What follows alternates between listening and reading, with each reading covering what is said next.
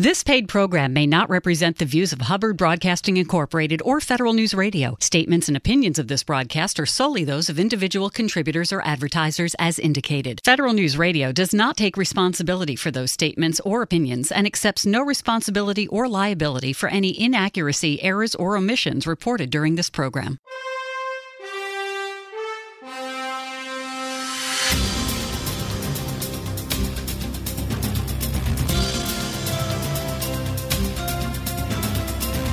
Welcome to the Business of Government Hour, a conversation about management with a government executive who is changing the way government does business. The Business of Government Hour is produced by the IBM Center for the Business of Government, which was created in 1998 to encourage discussion and research into new approaches to improving government effectiveness. You can find out more about the center by visiting us on the web at businessofgovernment.org. And now, the Business of Government Hour.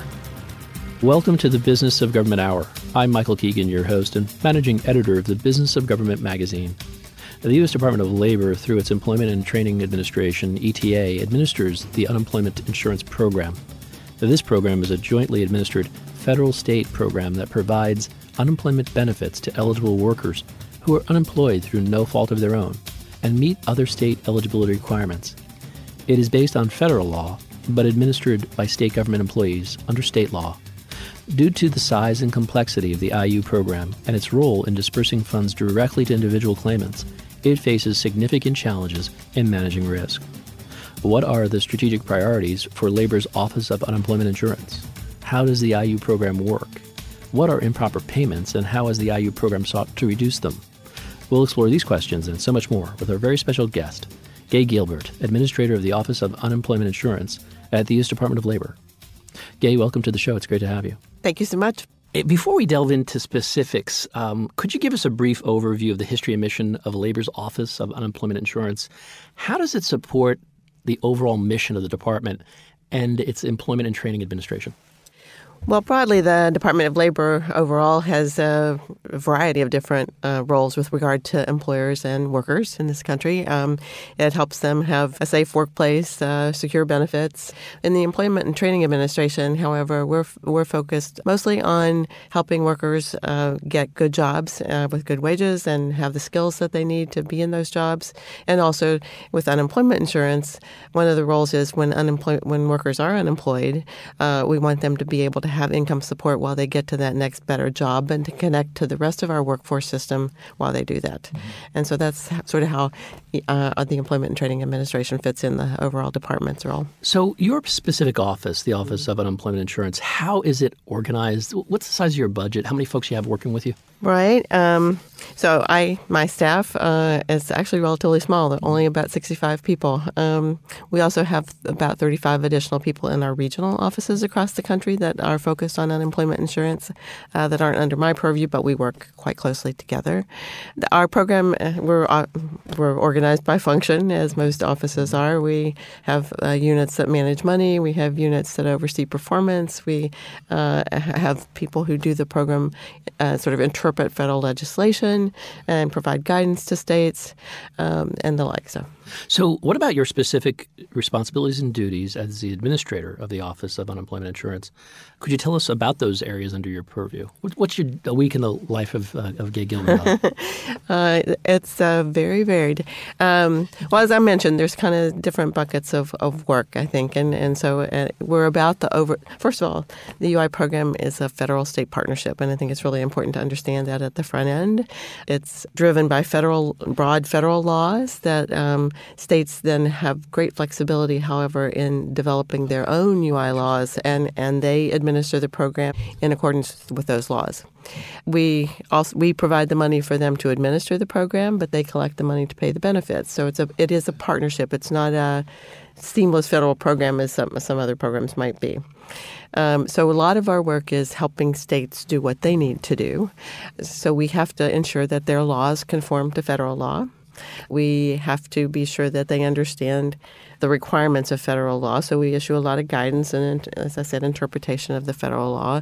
We also provide them a lot of technical assistance and tools to help them do the job. Uh, so a lot of focus on that. And then we also measure their performance and oversee and monitor uh, their administration of the program have to be sure that they're doing it in the way that conforms with federal law.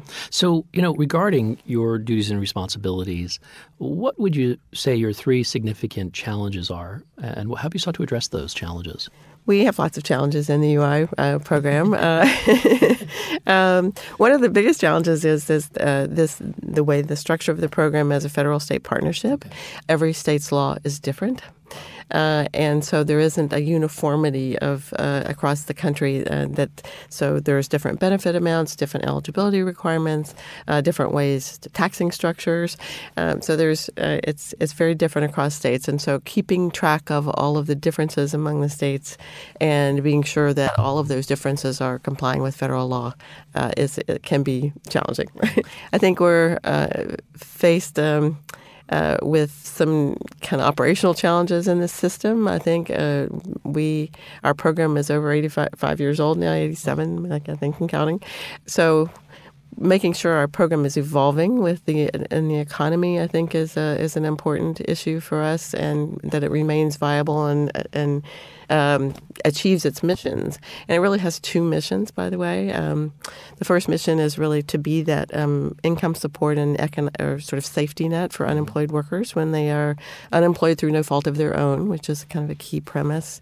And then also being sure when we have an economic downturn or a recession, uh, it acts as an economic stabilizer. Uh, it's intended to quickly get money in the hands of unemployed workers who will spend that money in their local economy so it slows the recession and makes makes it less deep. So, two really important missions. So, as economies change, being sure that we're being able to do both of those things effectively is a challenge. So, what has surprised you most in, in your current role? So, I started my career uh, at the state level in unemployment oh, insurance. I think I knew at the state level there was a lot of bureaucracy. Um, I thought I knew how to manage that, but I have to say at the federal level, it's um, it into it, maybe not pale, but it, it does take it to some new levels. I think it's uh, in so anybody who works in, in public sector, I think, has to has the challenge of sort of the surrounding bureaucracy, and you can manage it mm-hmm. uh, and manage around it and still get things done. Uh, it just takes a little more work at the federal level. so actually, you just hinted that you have a you come from a background in the state uh, level as well. But uh, could you tell us a little bit more about your career path? How did you get to where you are today? Right. So I. Um, was not unlike my uh, some of my siblings. I didn't have a driving passion for one thing when I was growing up and uh, going through school. So I um, I, th- I, actually um, credit the Michigan State's volunteer program for starting me down a path toward working with people and in government. And uh, started out as a social worker in West Virginia. Um, kind of moved up the ladder into management roles. Got some more education along the way, both a master's and a law degree. At one point, I decided social workers didn't have enough power in the world, and maybe the law degree would be useful. And then I, I practiced for a couple years uh, at law and found that not to be a fit for me and really wanted to go back to government. And I applied for the UI director's position in Ohio. And nobody was more surprised than me when I actually got that job since I had no UI experience, only management experience, which is what they were looking for. But it was an, an enormous opportunity, and I love this program. Uh, it's it's uh, very complex, lots of great policy issues to tackle on any given day, and I've just enjoyed it tremendously. And that well, and then I uh, my Ohio experience led me to workforce programs also. At one point, I we were having a governor change, and I decided it was time to make a move, and uh, found my way to the federal government and again in workforce programs to begin with. And I did that, oversaw the the um, public workforce system for a while uh, as a senior executive, and then during the recession, uh, at the height of the Great Recession, I moved back into the unemployment insurance world, which was a pretty dynamic time. So you know, with that as a backdrop, um, and your experience in general, what are the characteristics of an effective leader, and who's influenced your leadership and management style? So I, I um, I've been asked on a number of occasions to talk to some of our emerging leaders in our in our uh, organization, and so I have my sort of top ten hit list. But um, the one thing I usually tell them first is that leadership and management are not the same. Um, you can be a reasonably good manager with good organizational skills and good people skills uh, um, and get jobs done. But to be a leader really requires um, looking ahead, sort of uh, being uh, willing to take risks, being entrepreneurial, being uh, passionate about what you want to do and really wanting to push uh, things. Um, and it also requires building teams and being able to bring your team with you. I think those are some of the key pieces. Has anybody specifically influenced you? You know, I've, I've um, had a lot of good role models yeah. along the way, and and I can't say all of any of them were perfect, probably, but I tried to glean the best of each of them. Uh, uh, but I, I uh, so I, yes. And anyway, I think what's really important is any anybody who's in a leadership role is finding a fit for your for your style, for your personality, for the environment that you're in. I think that that's that. Uh, there's no one size fits all in leadership. What are the strategic priorities for Labor's Office of Unemployment Insurance? I will ask its administrator, Gay Gilbert, when our conversation continues on the Business of Government Hour.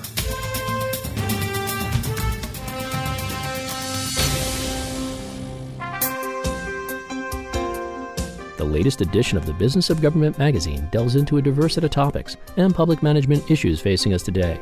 Hi, I'm Michael Keegan, the editor of the Business of Government magazine, and with each edition, I present the leadership stories of a select group of public servants and complement their frontline experience with practical insights from thought leaders, merging real world experience with practical scholarship. Check out the latest edition of the Business of Government magazine and find out. Download or order a free copy at businessofgovernment.org.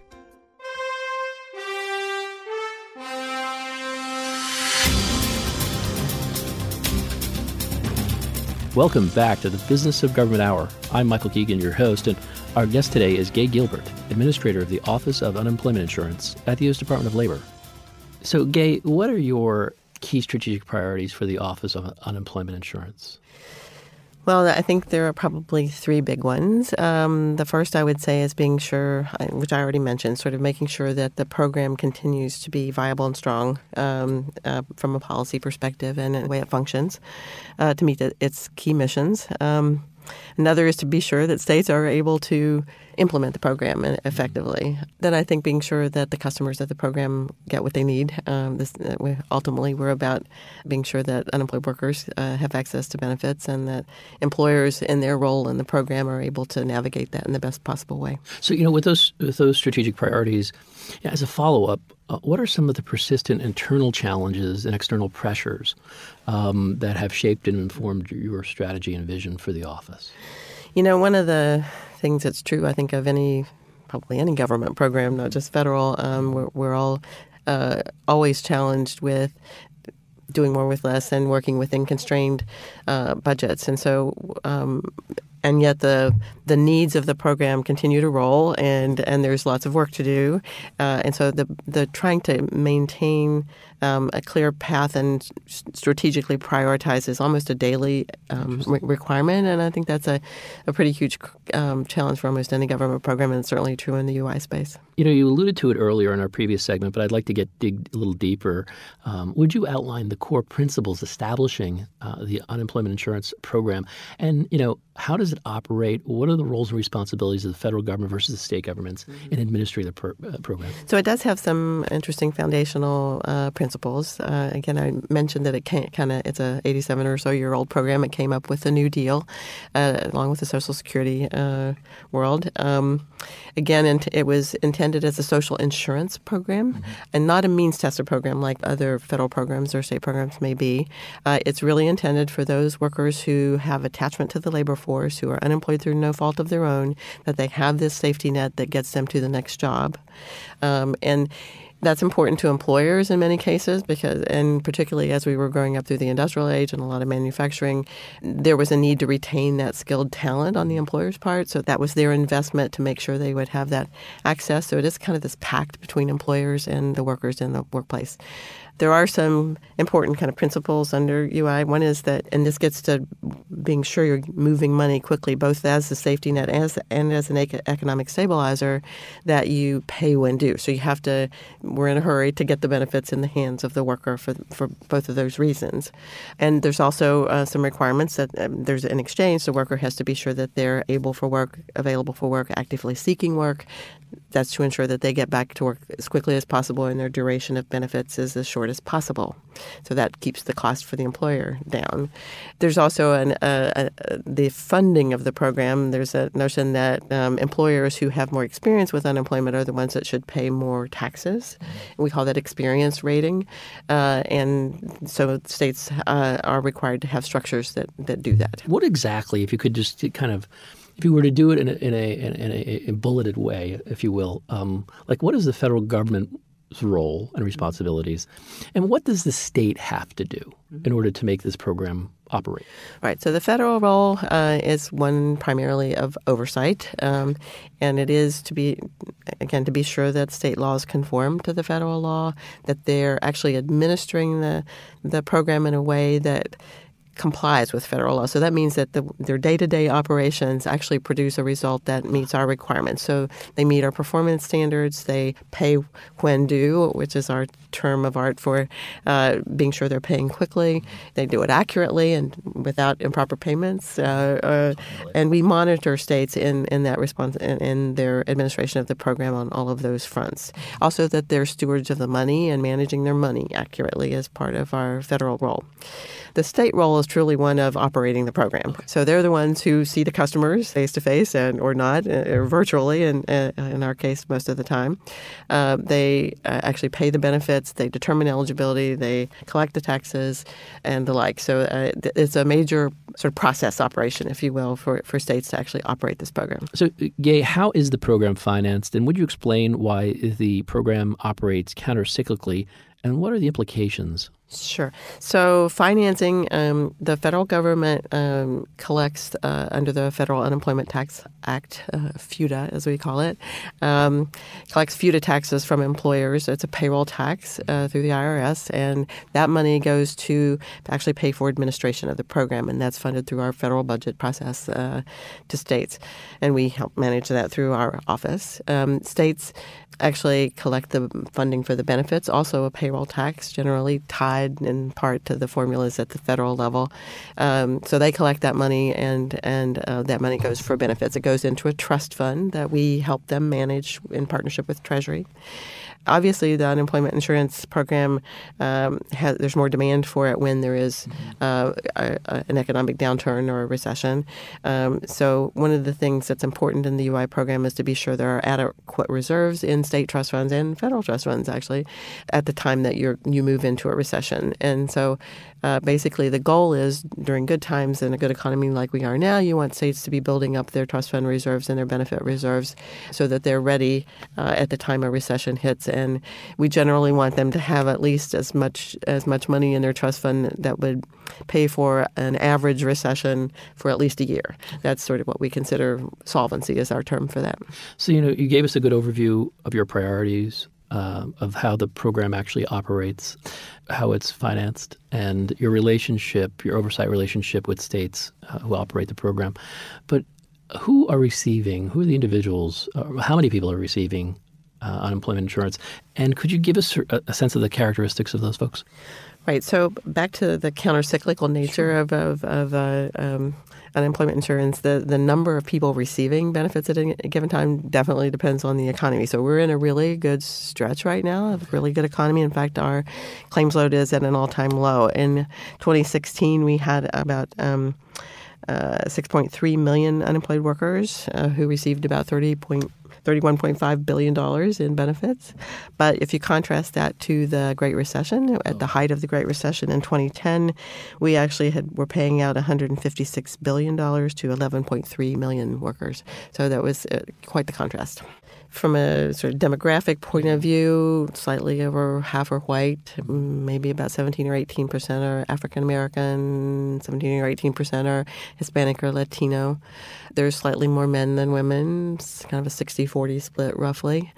What's really different, what varies in terms of who's receiving is in the workers in which occupations and industries, and that really varies in geographically and also depending on where we are in the economy. So in the Great Recession, obviously we had two big things that happened. We had the financial collapse and we had construction and house, the housing bubble burst. And so we had uh, huge numbers of, of financial uh, workers who wouldn't normally probably have been in the unemployment insurance world generally. Uh, all of a sudden there was a huge influx. The construction workers, we see them more, more on a seasonal basis generally, but this was a more protracted thing during the Great Recession for those in construction. Today, we have uh, some of the states who are built around energy. We've seen some kind of boom and bust with uh, with some of the energy companies, oil, gas, coal, and so you may be seeing more unemployment in those. So it's really kind of a geographic and industry associated thing that de- determines sort of who's in that mix at any given time. You, know, you mentioned uh, in your description of the program that you know due to the size and complexity uh, of the unemployment insurance program and its role of, of directly dispersing funds to the individual claimants, um, it faces some significant challenges in managing risks. Um, you know, besides payment errors, which we'll talk about later, what are some of the other key program challenges in this area, and how have you sought to address some of these risks? Well, um, one of the risks is just being able to for states to mm, be able to administer the program with the tools that they have, and one of their biggest challenges over in recent years have been um, really old and antiquated information technology systems. They're operating on over 40 year old or more mainframes that were programmed with COBOL that are inflexible. They they are not um, as new technologies start to to become available. They don't merge with those well, um, and so that's been a huge issue. That was particularly challenging during the Great Recession when we had new federal programs, uh, uh, extra federal programs that were changing frequently, and they were having a lot of trouble managing that. So that's then that's a risk. So you, if they can't scale up quickly and do their information technology stuff, the our the entire system is kind of built around that in many ways. Uh, so that's that's one huge risk. Um, I think also I think state capacity in, in the system. Um, while while technology has taken on a bigger role in the program, uh, there's still a lot of stuff that has to be done by staff and balancing. The states have I think issues, challenge and challenges, balancing how much money they point toward technology and how much money they point toward staff and being able to kind of maintain a successful balance there. And, that, and that's a challenge in actually the delivery uh, of the program. You know, would you tell us, uh, you mentioned that you provide technical assistance, and I believe there was a recent unemployment insurance call center report that came out, a study. Mm-hmm. Perhaps you can give us an overview of the current state of the uh, unemployment insurance call center operations, and what are some of the core management challenges, uh, and what does the future state look like? So call center is actually um, actually moving to virtual ability to take claims virtually. It started with call centers uh, back in the 90s and uh, ended up with almost all states. Um, we have maybe a couple territories that don't have call centers, but um, all states having call centers as part of their claims taking operation. That was before the internet uh, came to us, and now uh, the vast majority of claims are now taking taken online. However, call centers st- still remain important to states because they're a, a customer-facing uh, way to access somebody and, and hopefully even talk to somebody occasionally. And it's also for people who have access issues with the program there's a need to deal with people who have uh, challenges with computers, people who have limited English proficiency. We need to have alternative access points so so call centers still fulfill that role. Um, one of the reasons we did that study is we didn't we just honestly didn't we knew that the landscape was shifting because of the move to internet-based claims, um, and we wanted to understand how states were going to be using call centers now and how they envisioned looking at them in the future. And I think most all of them do see themselves continuing to have a call center presence. It may not be as great because claims taking is happening more online, but uh, I think the customer service piece is important. Uh, Again, this is uh, states having to balance funding, though. There's funding for call centers, funding for IT systems, and funding for staff. Um, and, and sort of balancing all of those costs in the administration of the program is, is probably challenging for states. But I do envision that the, it, they will still have a huge role. One of the nice things of this study is we were able to capture good practices from the states. We also did some research into the private sector and tried to bring some of those uh, things into the mix uh, to make available to states as they think about how to manage their call centers better share that with them? How do you get these practices, best practices, and lessons learned to the state agencies? Well, you know, that's a that's an interesting question. We we uh, it's sort of along the lines of the when you're trying to communicate with somebody, you do it in uh, many ways, many right? Ways. you do it in writing, you do it in a webinar, you do it, uh, uh, you you go to their conference, or you uh, yes. So um, we we actually do our technical assistance on all, all those levels. We do have a UI community of practice, uh, an online community of practice. Um, it's a closed community because we don't necessarily like our um, fraudsters out there knowing how we oh, do business. um, but it's intended, well. but it's intended to to sort of help the UI community uh, learn from each other and to sort of feature those best practices. And and we also do uh, do a lot a lot in, with webinars, a lot with convenings. We our regional offices convene their regions on a periodic periodic basis. We go to conferences. There's a National Association of State Workforce Agencies that have both workforce and UI agencies as part of their membership, and they, they hold special meetings for UI specific people um, and conferences. So we use all of those uh, um, media to do that. What are improper payments? I will ask Gay Gilbert, Administrator of the Office of Unemployment Insurance at the U.S. Department of Labor, when our conversation continues on the Business of Government Hour.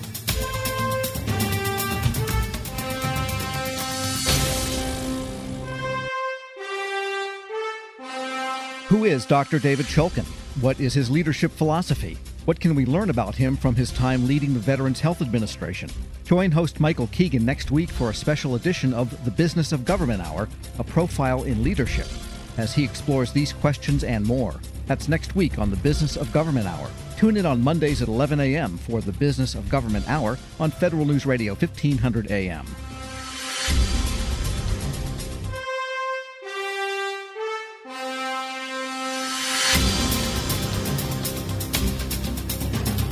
Welcome back to the Business of Government Hour. I'm Michael Keegan, your host, and our guest today is Gay Gilbert, Administrator of the Office of Unemployment Insurance at the U.S. Department of Labor. So, Gay, an operational risk associated with the unemployment insurance program involves what is called improper payments.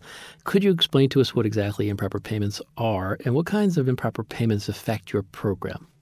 Sure. Well, um, in recent years, um, the federal government, the Congress, has uh, passed uh, uh, several pieces of legislation that uh, define improper payments and put responsibilities on federal programs uh, with regard to managing them and assessing risk and the like. And their definition of improper payment is quite broad. So it's at any time if you find with new information, old information, um, that the, the payment should not have been made, then that's an improper payment.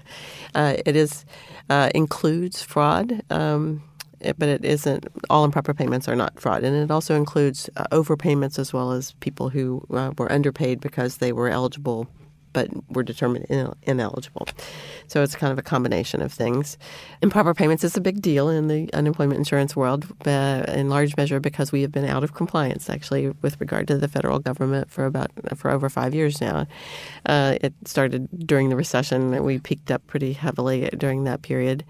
I will say that uh, there are some challenges with the way with the way the federal government defines improper payments relative to UI. I mentioned earlier we have this requirement that states pay when due uh, and pay timely, and, and, that we have to have due process also when when claimants uh, you can't just stop somebody's payments without the proper due process and an opportunity for that claimant to be heard and provide information, which takes time, uh, and that and those two things kind of clash. Those are two really good policy components of the UI program, but they mm-hmm. actually create improper payments uh, under the federal under the federal definition. And so um, we have several root causes for improper payments that are our biggest ones nationally uh, in UI.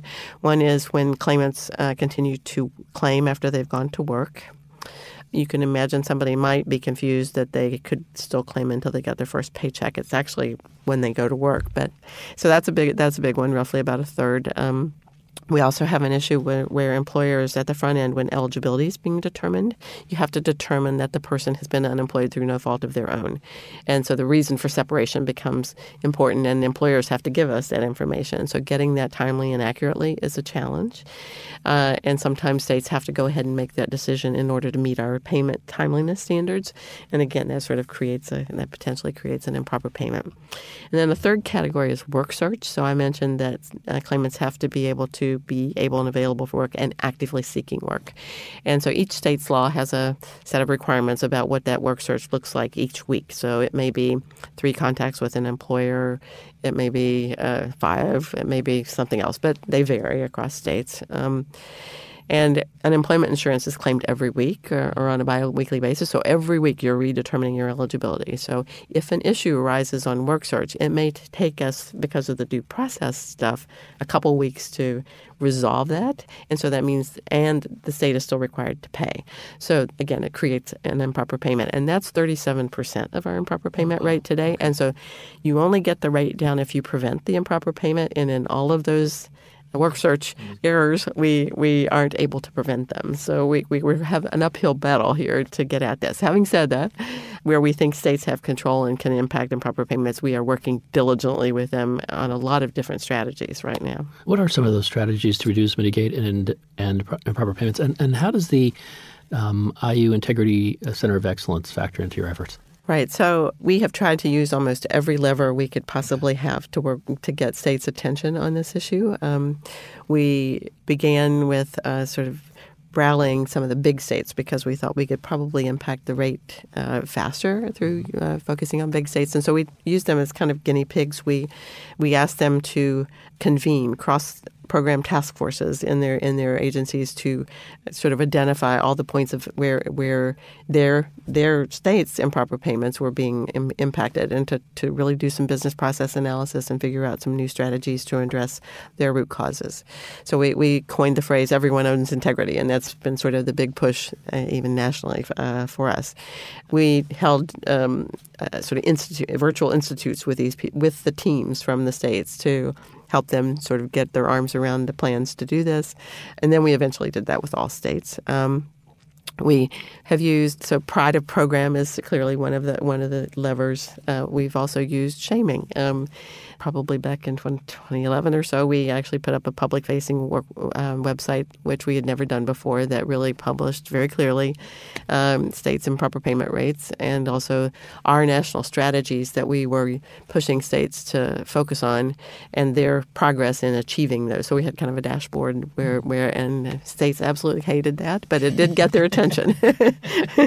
We've also used money. Um, we were fortunate coming off of the recession and the way we're financed. Uh, UI is workload based, and, and if if not all of the workload that's projected materializes, sometimes we have money at the end of the year, and we had some significant money uh, during uh, as we were coming off the recession, and so a lot of that money, in fact, the, there were two reason ways we used that money. One was for all things integrity, and one was for uh, modernization of IT systems, but um, for states. And so we started twisting their arm. They said, we said, if you'll do our our national strategies, we'll give you money to do that. But you can't have any money unless you do that, mm-hmm. uh, and then you can do some other things you want to do.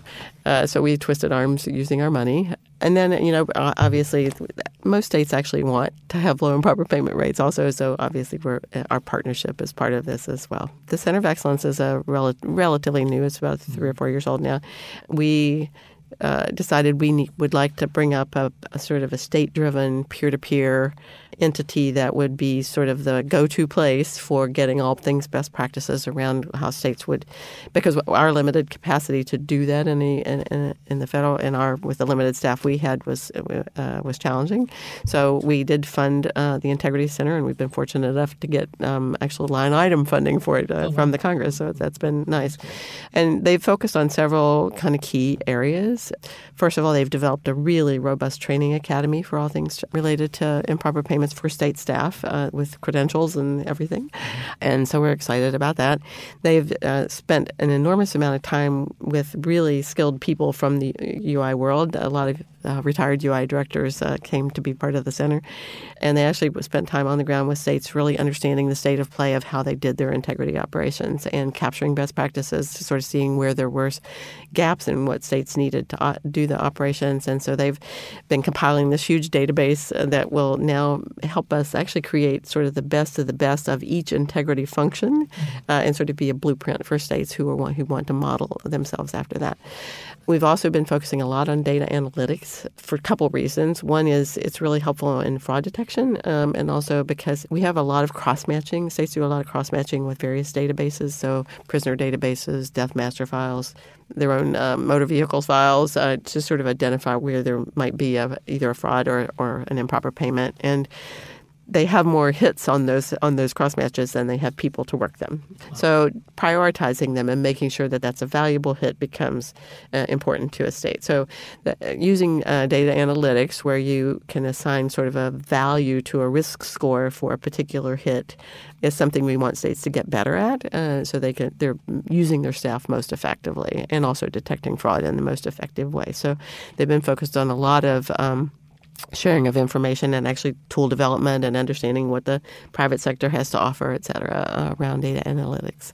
Uh, we're also um, in, in support of fraud detection and uh, prevention. We also uh, they're bringing up something called a suspicious actor repository. Um, oh. They're piloting it now with several about nine states, where the state actually sends to the center uh, any address, phone number, social security number, name that's been associated with fraud in that state. Uh, we are finding that there are a lot of multi state fraud schemes.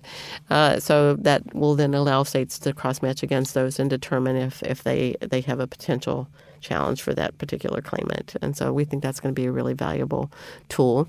And eventually, we would like to get to an integrated data hub generally for all of the cross matching. Um, uh, and maybe support that with more data analytics. Uh, that's a big lift, and so we're we're still scoping that. But the suspicious actor repository gives us a lift to do that, and they also do individual counseling for states. So one of the things we do at the department is identify states who are most challenged uh, and on all of their performance, but integrity also, uh, and being sure that and their improper payment uh, rate. So those states, we usually send people, a team of people uh, on the ground to sort of help assess the problem, get to where there is, a, identify where there are needs for technical assistance. But then we can point them to the Integrity Center for that technical assistance, uh, and and where are those best practices, and can they also go on the ground and help help states uh, get better? As a follow up, um, to what extent are you using cost benefit and re- uh, return on investment analysis to evaluate the impact of strategies for um, lessening improper payments? So our um, Office of Inspector General, who um, because we are out of compliance, spends a lot of time with us on the issue of improper payments, uh, also asks us that question, and it's a really hard one. Um, the as I mentioned, there's a lot of variables that impact whether a, a, payment is potentially improper, including things that are structural to the program, uh, but also the the economy. Uh, uh if if all of a sudden you've um, uh, for example, in the Great Recession, states uh, tended to bring off the folks who were uh, doing all that cross matching and working of hits. They had, they stopped and took claims because the workload was so high. Um, so there are things, and that uh, obviously has an impact on, on the improper payment rate. So there's a, there's a lot of variables uh, that impact um, and are, make it challenging to isolate one strategy and how well that worked to bring down the rate. And we think it would cost a lot of money and a lot of time that honestly could be better spent actually working on improper payments. So, so we do, however, a lot of monitoring uh, of, of state rates. I mean, we're, we're looking at them quarterly uh, to see where they're headed, um, looking at trend lines our estimation of the improper payment rate is a national sample, so we have to sort of be careful with state mm-hmm. data because of sample size. But we're, we're monitoring that routinely. We, we're looking at what strategies they're implementing. Where are they achieving their milestones? Is the rate is it is it impacting the rate? Um, is there something else they can do? So we're we're spending a lot of time focusing on this with and looking at data, but not necessarily in a true cost benefit analysis. So you know, could you give us an overview of the um, unemployment insurance performs management system, your system. What is the goals, and perhaps you could describe some of the process? Yeah, one of my legacies in the UI system is I was the one that named UI Performs. So UI Performs is actually a suite of uh, performance management, uh, uh performance measures and standards. Um, they go to kind of three big areas: timeliness um, accuracy, uh, and also integrity. So those are kind of the big big buckets. Um, and these are standards that we uh, we identify actual targets that states are should be meeting, uh, and we collect reporting data from states uh, to uh, determine if they're meeting those standards. We uh, actually there are different ways we get to the actual measurement. We also have some processes on, around quality where we actually bring states together with federal staff to review state cases to determine if they got the right answer and to review quality of, um, and and there are scores that emerge from that. So again, we're we're focused with states on measuring these um, these sort of key aspects of the program to make sure it's healthy and that they're administering the program properly. So, uh, performance deficiencies are addressed through the state uh, quality service plans um, and that process itself. Could you tell us more about the process, how it works, and what are some of the benefits of it? Right. So, it's a key monitoring tool for us, and we hope it's important to the states also. On a biannual basis, now the states actually do several things. We give them a suite of sort of national direction priorities, which we want them to address in their plan. We also are now require them, as a result of the improper payment issue, a, very, a separate integrity plan. Um, uh, and then, if a state is not meeting any of the standards in our perform- in the UI performance measures, uh, they're required to do a corrective action plan with milestones and timelines about when they expect to uh, get to achievement of the standard, and that's then monitored by our regional offices on a quarterly basis. Um, and again, if there's states that are really poor performers, we target them a little uh, with a little more intensity, with uh, more monitoring, more technical assistance to help them sort of come up from the bottom. So, you know, we talked a little bit about the um, technology, information technology uh, infrastructure. Um, you've kind of alluded a little bit to the carrot and stick process. But what else is going on at the state level that you're helping out with in terms of IT modernization? Are there any, you know, points of pride you'd like to talk about? Is it, well, because it's been such a huge challenge, it's been a huge area of focus for us also that, that states get to modernization of their IT systems. And there are some challenges because there is no dedicated funding source for this work, and it's very expensive. Uh, just to do a benefit system in a state may cost 30 to 50 million dollars and same for a tax system. So it's not a cheap investment. And generally states are challenged i think to get that kind of money out of their basic administrative grant. So we uh, recognizing that this was a whole country problem we've worked with states on some creative strategies. When we had money to invest uh, and i mentioned we had that coming off the recession especially we started incenting states to come together in consortia so to work together actually to, to not do a one, every state on its own. So these uh, consortia came together, two or three states at a time, and we know that there's about 70 or 80 percent of what goes on in UI that's common. So that allows them to develop kind of a core system that they can share, and then just customize around the edges based on their state law. And that allows them to have better leverage and, and cost benefit when they when they have a vendor across three states instead of three different states doing it, as well as how they maintain and and future development for those systems. So that we, so that's been a huge issue. Um, we also have something we fund called the Information Technology Support Center, uh, which is intended to help states and counsel with them as they're tackling their IT infrastructure issues. Uh, and they can actually go on the ground with states to and with our consortia to help them in developing their RFPs, being sure they understand all the key elements of a modernization process. They have uh, developed a cute, wonderful modernization guide that has every aspect from procurement all the way through to implementation that sort of hits on the risk areas for the project at any given time and what, what states can do to mitigate those risks um, because they are hugely complicated and they're so expensive and when they fail, it's a big deal. Mm-hmm. So we're trying to help as much as we can to get states across the finish line. So this is still, still an uphill battle for us. One of the the goals for the consortia, however, is that once the consortia get their system stabilized, we want to leverage either allow that consortia to onboard more states to their consortium or to transfer their code to a new consortium who would like to adopt it. So we're trying to leverage every investment we possibly made in IT to help as many states as possible since we still have this uh, larger problem nationally. Would you tell us more about the state information data exchange system SIDES? What are the benefits of, of this this pl- platform? So SIDES is actually one of our um, solutions to one of our improper payment issues. I mentioned I, men- I, mentioned that we one of the issues is getting um, um, employer information on the reason for separation uh, timely and accurately, so we can determine that the person really is eligible for benefits. So that was that's been a perennial problem getting information out of employers uh, uh, for for a long time, decades. So uh, the life of the program probably, um, but SIDES is a, actually an electronic communication tool between the UI agent, state UI agency and employers and or their third party administrators. There are a lot of employers who um, have a an agent on, that does their UI work or tax work for them. And so that it was intended to take out the snail mail piece, so that compresses time, obviously. But it also uh, the the applications have a lot of edit checks to help with quality. It also standardizes um, sort of what the data elements are that employers have to provide uh, across uh, states, which is huge. Since um, before that, uh, every state had its own set of data elements, and and that was really hard for multi-state uh, employers. So, so the standardization, the more, better quality, better timeliness is, is kind of good for everybody. Um, we also um, have other modules uh, that we're bringing on in addition to the separation one that will be good for employers. Also, uh, show them their charging, for example, the charges to their accounts. Um, also, some of the other reasons they have to give us information, like on wages or uh, something like that. So, we have other modules that are creating efficiencies for both the employers and and for the state UI agencies through SIDES. It's still um, while we've been at it for a few years, we do have 48 states and, um, already using it, and several more in development and um, the big issue now is getting the employers on board, um, and that's a huge kind of area of focus for us right now with the states. So, uh, could you tell us more about the Workforce Innovation and Opportunity Act? And, and, where I'm going with this is, how do the requirements of that act impact uh, the unemployment insurance program?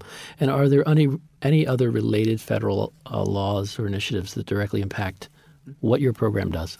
So the Workforce Innovation and Opportunity Act, which um, we call WIOA or WIOA or um, acronyms, yes, indeed, um, actually uh, replaced the Workforce uh, Investment Act, which uh, was sort of the, sure. and both of these uh, pieces of legislation broadly um, form the governance of the public workforce system, uh, and they also um, authorize specific programs within the system. Uh, and the vision for the public workforce system really is a, a, more integrated service delivery system where you bring together multiple federal, state, and local partners and programs, and you have a seamless uh, one stop delivery system. We call them American Job Centers on the ground, um, where customers can go and, and have access to any and all of those services. And unemployment insurance is one of the programs that's required to be a one stop partner in, under the Workforce Innovation and Opportunity Act. Um, and that's important for us because since most of our claims are taken remotely, we need things that will drive people to the, the workforce center to be sure that they are getting reemployment services to help become reemployed. And one of the things we didn't talk about earlier is we also have, in addition, a new addition to the UI uh, program uh, in recent years has been something called Reemployment Service and Eligibility Assessment Program. Um, Congress has actually given us um, money for states to bring claimants to the American Job Centers to both make sure they're still eligible for UI, but more importantly, to do a reemployment employment plan, to give them career guidance, to connect them to the one stop um, services um, in the American Jobs uh, Center. So um, that's been a really important uh, program. And so both the income support as well as that reemployment program become an important piece of the of uh, our overall public workforce system. The UI, the unemployment insurance claimants are a key customer uh, to the to our system uh, and dislocated workers. Um, so uh, really important connection for the UI program other um, legislation, um, recent legislation. Um, during the uh, Great Recession, there was a piece of legislation called the Middle Class Tax Relief and Job Creation Act, um, and what I, I, will just, there was quite a lot of UI stuff in it, which would probably make your eyes glaze over. But um, there was one particular program that I thought was important, and that, uh, that particularly important, uh, and that's something called short time compensation uh, and it's also known as shared work. Um, and I'm not sure either term is quite right, but um, th- those that's those are the names. Um, but the idea is that. Um, uh, rather than an employer actually lay a worker off um, totally, uh, they're allowed to enter into an agreement with the UI agency that, that they'll reduce uh, some segment of their workforce re- reduce their hours rather than lay them off, and then those f- folks are then eligible for a proportional amount of their unemployment benefits. Uh, so they, uh, this is a g- really uh, good thing for uh, for employers, for the workers, and for the economy because it um, it allows the workers to stay in their jobs and still have a, um, uh, be connected to the workplace. It allows the employer to keep their skilled talent, um, and then it also saves jobs. And this is particularly important in a recession. Um, I, unfortunately, this happened late in the recession, and we now have about 28 states that have these programs, and we are really promoting it. It's, it's, it's uh, it, as I said, it's a win-win for all concerned. What are improper payments? I will ask Gay Gilbert, Administrator of the Office of Unemployment Insurance at the U.S. Department of Labor, when our conversation continues on the Business of Government Hour.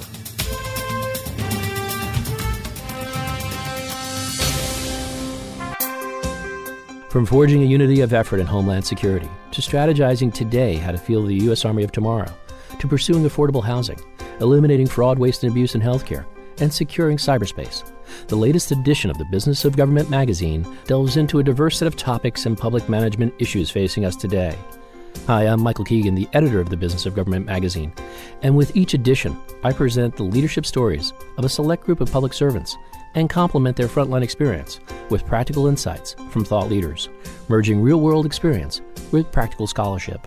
The purpose is not to offer a definitive solution to many of the management challenges facing government executives, but to provide a resource from which to draw practical, actionable recommendations on how best to confront these issues. Check out the latest edition of the Business of Government magazine and find out. We bring you insights and interviews from government executives who are changing the way government does business. Download or order a free copy at businessofgovernment.org.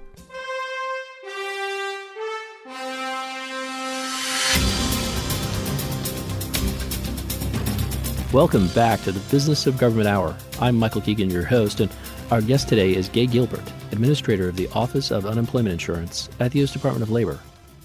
So, uh, Gay, um, I talked to many of my guests about the use of collaboration partnerships uh, among agencies with the private sector um, to achieve mission results. How are you leveraging partnerships to improve the management and operation of your overall program? Well, I think there are probably two really golden examples of that. Um, we just talked about the Workforce Innovation and Opportunity Act, uh, which is a, a, bringing together of programs in a single service delivery system. So, from the unemployment insurance uh, programs aspect, uh, um, perspective, I think that's it's critical for us to be partnering with our workforce programs to be sure that, and, and with our reemployment service and eligibility assessment program, that we are fully connected um, through those one-stop delivery systems. So that requires us collaborating across our programs at the federal level to make sure we're sending right messages to states and locals as they as they make that happen. So that's a a really important um, collaboration point. Um, we also we've talked about improper payments, and that's a huge area. Um, we actually a lot of our learning around data analytics, for example, came from the folks who were doing work in the Medicare uh, Medicaid space. Um, uh, at, at um, the Department of Health and Human Services. Uh, they they were some groundbreakers. They actually got some money to do some of what they did, uh, which was nice. A lot more. Um, but but we do we we get we collaborate with Social Security, with um, SNAP, with uh, TANF, uh, and many of the other uh, federal program benefit programs to sort of share. And in fact, we have some working groups where we're trying to figure out how we might manage cross program data sharing uh, to see if that would be valuable at the at, and probably at the state level. Um, but um, to, to, and also in the fraud scheme arena because we think probably uh, fraud sometimes may be happening simultaneously in some of our programs. Uh, I think between the unemployment insurance and the SNAP program, for example, there's probably a good nexus of where that might be occurring. So, you know, what emerging technologies uh, hold the most promise for improving the work that your folks do? So I think this um, gets back to our, our challenge around getting all states modernized, okay. um, uh, their IT systems moder- modernized, and there are kind of two areas I would might point to, and this is again where we do a lot of work with our um, information technology support center to help inform uh, our thinking. um, one is around cloud solution, cloud solutions, and I know a lot of people have different thoughts about what that means, what the cloud means, and it, and it means there are different kinds of cloud solutions. There are some that is, are just about infrastructure. Some are about actually um, the the actual um, application and delivery of the application, and then there's kind of the whole ownership of the hosting the, the solution and the and the data, et cetera. So. Um, but but one of the things that the cloud can do for us, I think, is it, it can be a place where we house the various solutions that states are developing, um, so that we can continue to migrate them out to other states uh, um, as as they're available, either in whole or in part. I think is one of the areas, and then. Another new area that's kind of caught our attention, uh, and I think it's probably not new in totally, but it's new in the unemployment insurance space, is something called microservices. Mm-hmm.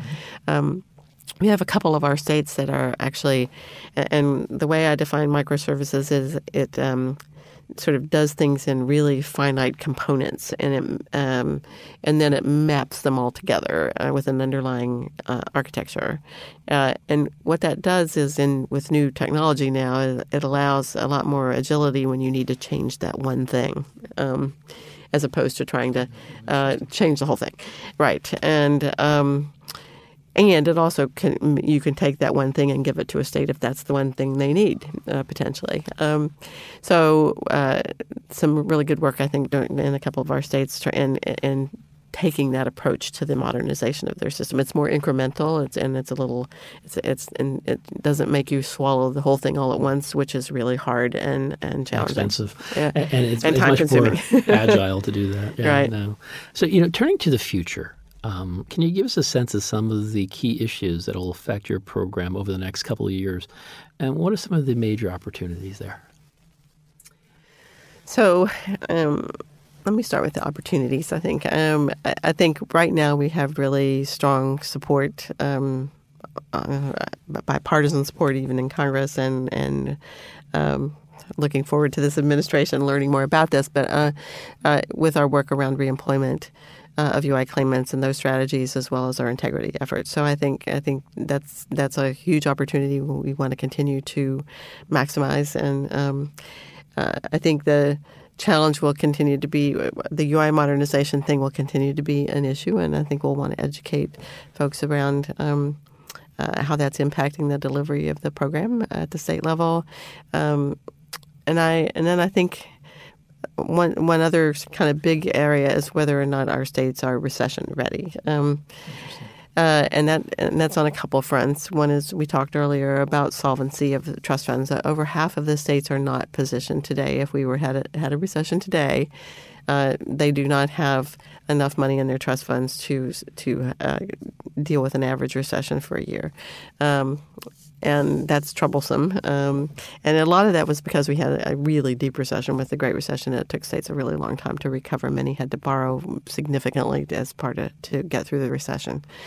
Um, so that's one one issue. Um, I think another is state readiness. We because the um, UI claims load has been quite low for a, sus- a, sustained period of time, and because funding is based on workload, states are kind of at their leanest right now mm-hmm. in terms of how they're operating the program. And so, if we had the recession tomorrow, this issue of how how to quickly ramp up um, uh, when a recession hits to be able to manage the workload is another kind of uh, challenge for the UI program generally. It always has been a challenge, actually. But I think particularly now that we have had this really, really low workload, if we were to hit have something in the magnitude of the Great Recession, uh, states would truly stumble, I think. Mm-hmm. So those are things that I we want to we want to work with our uh, obviously with um, the administration with with um, with our funders with uh, with uh, to, to, educate around what those issues are and to sort of work for looking for solutions to to get to those issues. That's great. So, you know, what advice would you give someone who is thinking about a career in public service? You know, um, public service has been absolutely wonderful to me. Uh, I've, I've, found it uh, to be hugely challenging. And it provided great opportunity. Uh, it's uh, been exciting. It's, uh, and it's just uh, been terrific. So I'd say go for it. Uh, you probably won't get rich, but if you if you have a passion for uh, solving complex problems to working with people and impacting people's lives, um, public service is a great place to do it. Well, Gay, I want to thank you for joining me today, but more importantly, I'd like to thank you for your dedicated service to the country. Well, thank you very much. This has been the Business of Government Hour, a conversation with Gay Gilbert, Administrator of the Office of Unemployment Insurance at the U.S. Department of Labor. Be sure to join us next week for another informative, insightful, and in depth conversation on improving government effectiveness. For the Business of Government Hour, I'm Michael Keegan. Thanks for joining us. This has been the Business of Government Hour. Be sure to visit us on the web at businessofgovernment.org. There you can learn more about our programs and get a transcript of today's conversation. Until next week, it's businessofgovernment.org.